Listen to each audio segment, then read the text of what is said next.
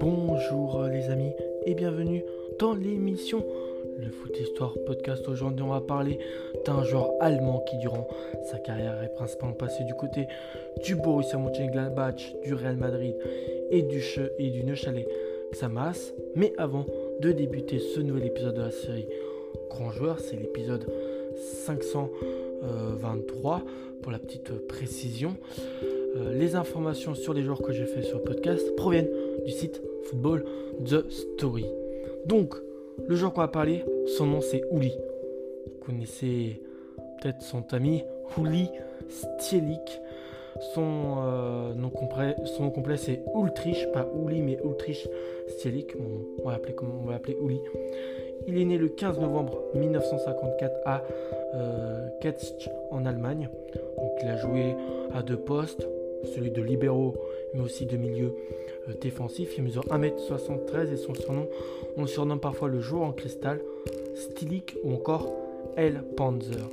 Il a eu 42 sélections pour 3 buts avec l'équipe d'Allemagne, dont 14 sélections de buts en match amicaux, 6 sélections en qualif de Coupe du Monde, 7 sélections Coupe du Monde, 8 sélections en but en qualif euro et 7 sélections en euro.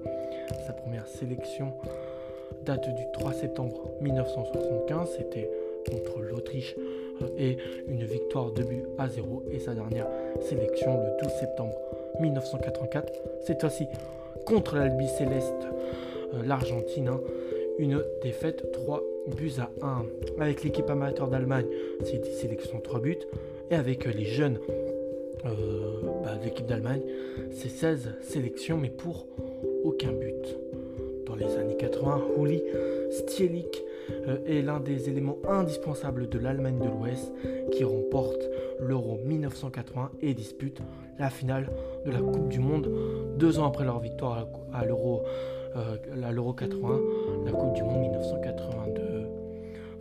Sa ville natale de euh, non loin de Kar il signe en 1973 au Borussia Mönchengladbach grâce à un certain Hannes Werseller qui a toujours eu l'œil pour détecter les jeunes talents, allemands.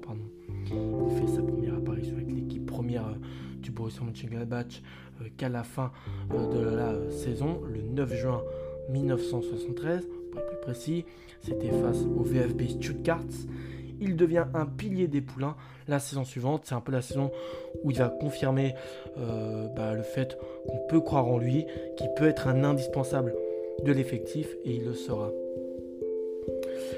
Donc il devient un pilier des poulains la saison suivante en tant que milieu défensif et envoie le club au sommet du championnat allemand, la Bundesliga, à une époque où le Bayern Munich euh, dominait euh, l'Allemagne entière. Hein. C'était une équipe qui ne faisait presque aucune erreur mais Uli Stielik et le Borussia étaient là un peu pour faire euh, pour jouer les troubles faites. Mais il faut savoir qu'aussi à cette époque-là, le Bayern dominait aussi le continent européen, les coupes européennes, euh, avec, euh, avec, avec en chef de file des légendes du foot allemand, même du foot mondial, Beckenbauer, Sepp Meyer ou encore les légendaires Grandissing Gerd Müller. Donc, euh, Uli Stelik participe au grand succès euh, du club euh, qui remporte trois titres de champion d'affilée en Bundesliga en 1975, 1976 et 1977 et Coupe de l'UEFA en 1975 aux dépens des Hollandais du FZ Twents. Un score nul et vierge à l'aller. Bon, ça c'est pas le match le plus important. Puis une victoire épique, hein. on dit tous, bon, quand à l'aller il y a un match euh, assez faible, ça veut dire que le match retour est nul. Mais non, là, au retour c'était un match euh, avec, euh, épique, avec une victoire épique, 5 buts à 1.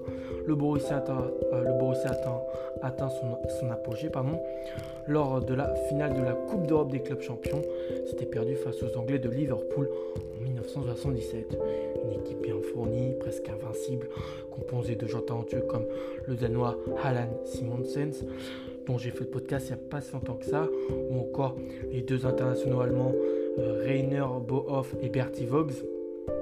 À 21 ans, il possède déjà un palmarès bien garni, hein, considéré bien garni. Il sera convoqué une première fois avec la Mannschaft lors du match amical contre l'Autriche le 3 septembre 1975. En 1977, l'année, euh, la renommée du joueur l'envoie directement dans le championnat espagnol au Grand Real Madrid aux côtés de Camacho, Piri et son compatriote Paul Breitner. Hein.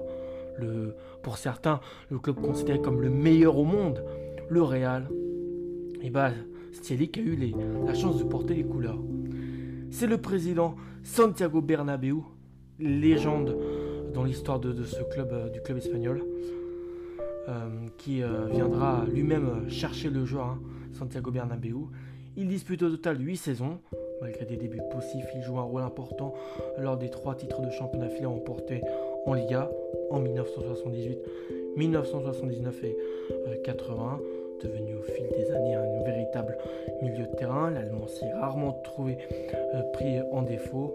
En 1985, il remporte une nouvelle fois la Coupe UEFA, dix ans après l'avoir remporté ce trophée avec le Borussia Mönchengladbach. Pour mesurer à quel point Juli a pesé dans le championnat espagnol, la Liga, il suffit de s'en tenir à cette ligne. Quatre fois de suite lauréat du titre de meilleur joueur étranger du championnat. Ça prouve à quel point, et eh bah, avec lui, le Real avait une puissance folle euh, sur son championnat. Ils étaient décernés à l'époque par le magasin Don Ballon, hein, celui de, de meilleur joueur étranger du championnat. Bon, pas mal à, une époque où, les étrangers euh, dans le championnat s'appelaient Hans Kranl ou encore Mario Kempes. Bien que sélectionné très jeune avec l'équipe de RFA, il n'est pas retenu pour disputer l'Euro euh, en 1976 et la Coupe du Monde 1978. Il ne s'imposera qu'à partir de 1980 comme un titulaire régulier en sélection, évoluant principalement au poste libéraux. Il est un des artisans de la victoire de la RFA à l'Euro 1980. Finale remportée face à nos amis les Belges. Et oui, le somme pour eux, une victoire de 2 buts, euh, à 1. Euh, lors de la Coupe du Monde 1982, il dispute toutes les rencontres de son équipe euh, durant, dans la compétition. Hein. Mais euh, l'équipe échoue malheureusement en finale contre la Squadra Azzurra l'Italie. Une victoire italienne 3 buts à 1. Il se fait surtout remarquer en inscrivant un tir au but lors de la demi-finale d'anthologie contre la France. Après un match à rebondissement, les deux équipes sont à égalité, 3 buts partout. Donc déjà un scénario épique. À la fin euh, des prolongations euh, et euh, les tirs au but doivent décider du sort du match. Stilik le troisième tir du côté allemand et but sur le gardien français qui était Jean-Luc Ettori à l'époque. Il s'effondre sur le sol, reste prostré, mais alors que les caméras s'attardent sur lui, sur ce qui va, le fait qu'il ne bougeait pas, le français Didier Six marque aussi son tir au but à cause du fait que tous les caméras s'étaient braquées sur Stilik. Il n'existe aucune trace filmée du tir de Didier Six. Le raté de l'Allemand n'aura finalement aucun, aucun incident sur le sort du match, puisque la RFA remporte la rencontre après que Maxime Bozzi, lui, du côté de la France, ait euh, aussi raté son tir au but. Cet échec euh, ne manquera cependant pas la fin de sa carrière, ne marquera cependant pas la fin de sa carrière internationale. Il participe en 1984 à l'Euro organisé chez nous les Français. Malgré une élimination assez prématurée de la RFA en phase de poule, sa dernière cape internationale a lieu le 12 septembre 1984 à Douzelotte face à l'Argentine. Une victoire trop bien pour euh, une, victoire trop bien pour l'Albi Céleste alors que le sélectionneur Beckenbauer lui débutait de son côté sur le banc. En perte de vitesse, il rejoint le championnat suisse du côté de Neuchâtel-Xamax en 1985 avec qui il remporte les deux seuls titres de champion de Suisse du club en 1987 et 1988 avant euh, de euh, prendre sa retraite sportive à tout juste 34 ans.